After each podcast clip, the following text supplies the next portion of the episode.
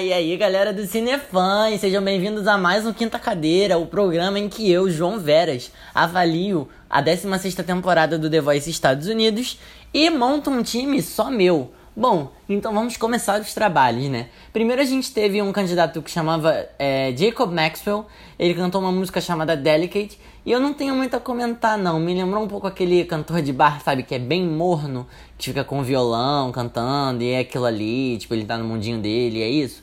É, o arranjo me surpreendeu mais do que a voz do cara, cara. Isso aí é complicado. É, com um agudo razoável no final da música, esse foi o ponto alto da audição dele, na minha opinião. Bom, a Kelly Clarkson e o John Legend viraram a cadeira para ele e ele escolheu o time do John Legend. Mas eu não vou virar a minha cadeira pro cantor. Bom, depois a gente teve uma menina chamada é, Carly Moreno. Ela cantou Starving da Hayley Steinfeld, eu adoro essa música. Ela passou uma confiança bem interessante no palco, assim. O alcance dela é bem limitadinho, ela parece que você não tem muito o que explorar na voz dela. É, o timbre dela é bem interessante. É, não é à toa que só o Adam virou a, carte... a cadeira dele e foi ele que conquistou a voz, porque só ele virou, né? E eu não vou virar a, carte... a minha cadeira pra candidata. Depois a gente teve uma veterana, né, que disse que participou da segunda temporada do The Voice lá atrás. Pois é, tem tempo isso. É, Luna Searles, Searles ela cantou Nutbush City Limits, que é uma música bem legal. É, eu gosto quando aparece uma cantora que canta com mais atitude, sabe? E que dá tudo de si numa performance. Mas não me convenceu nem um pouco. É, e a escolha da música foi uma coisa que atrapalhou. É, foi uma escolha que explorou pouco a, a voz dela, né? Eu fiquei esperando mais, mas aquele plus que eu queria não veio.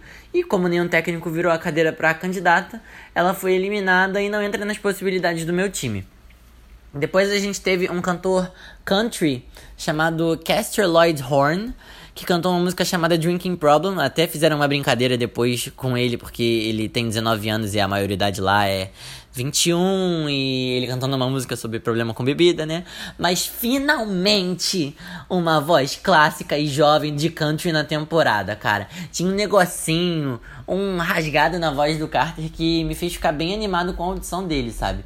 Bom, o Blake Shelton e aquele Clarkson viraram as cadeiras dele no último minuto, assim, foi acabou uh, praticamente a apresentação dele, eles viraram e eu também vou virar a minha cadeira para ele e eu tô ansioso para saber como é que vai ser a performance dele no programa. É, o cantor escolheu ir para a equipe, equipe do Blake. Bom, depois a gente teve um cantor chamado Taylor Cardon que cantou Say You Won't Let Go do James Arthur. Essa música é bem legal e assim, dizer que é uma interpretação boa de música. Então toma. Porque foi uma audição divertidíssima, assim. O controle nos graves e nos agudos foi sensacional. Ele passeou bem pela música, ele soube explorar bastante a melodia. É, ele sabia o que ele estava fazendo e ele, pelo menos para mim, ele me passou bastante domínio. É, o John Legend foi o único que virou a cadeira dele, mas eu também não vou deixar essa passar e eu vou pegar o rapaz pro meu time também, né? Bom, depois a gente teve um cantor chamado Patrick McCallum, que cantou Runaway Train, que ao meu ver foi uma audição legal funcionou, sabe? Mas o Sexto da Noite mostrou que veio, mas não me surpreendeu muito. É, até o último agudo, que eu entendi como aquela apelação, sabe? Uma coisa que foi improvisada como uma tentativa de impressionar para virar todo mundo. É, todos os homens viraram as cadeiras, né? O Blake, o John e o Adam. E o cantor escolheu ir para a equipe do Adam Levine, mas eu não vou virar minha cadeira para ele. Depois a gente teve a filha dele, Ruby McAloon, é, que tinha só 16 anos, ela cantou Back to You. É uma música bem legal, é... mas ela tava muito nervosa. É, ela é jovem, isso é normal, né? Mas acaba comprometendo um pouco a apresentação, porque atrapalha na respiração, que acaba comprometendo também na afinação, na sustentação das notas, enfim. Não precisa ser tão técnico, né? É, mas, bom, ela foi eliminada porque ninguém virou e também não entra na minha disputa de cadeiras. Depois a gente teve uma cantora chamada Alina D'Amico, que cantou nada mais nada menos que In My Blood, do meu maravilhoso Shawn Mendes. Eu já gostei dela logo na escolha da música, ela já tá no meu coração. É, começou um pouquinho morna, os graves estavam meio oscilantes demais. É, mas quando ela mudou pro registro mais agudo, nossa senhora, cara, foi ali que ela ganhou. É, foi a melhor, melhor audição do dia até agora, até esse momento, na minha opinião, né? Ela foi a oitava a se apresentar no, né, nesse programa. O Blake e a Kelly viraram a cadeira, as suas cadeiras, e a cantora foi direto pro time da Kelly Clarkson, que sinceramente eu acho que vai fazer um belo trabalho com a voz. E eu também vou virar muito a minha cadeira para ela, então para mim ela já tem um lugar garantido no meu time também. Depois a gente teve um cantor chamado Canard Thomas, que cantou Riding with the King, é, e assim, um cantor que mostra sua presença logo que ele abre a boca merece respeito. Teve uma falha no meio da apresentação que, pra mim, comprometeu a apresentação inteira. É, a música era. Sabe quando uma música é muito grande pra uma pessoa? Então, foi basicamente o que eu senti nessa audição. É, e mesmo com a segurança que ele mostrou, não, não me convenceu. Ninguém virou, mas o candidato foi selecionado para o comeback stage com a quinta técnica, a Bibi Rexa.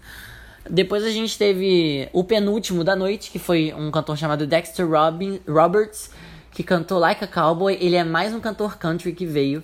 É, e sabe quando você ouve alguém cantar nesses programas e tem uma voz ser redondinha?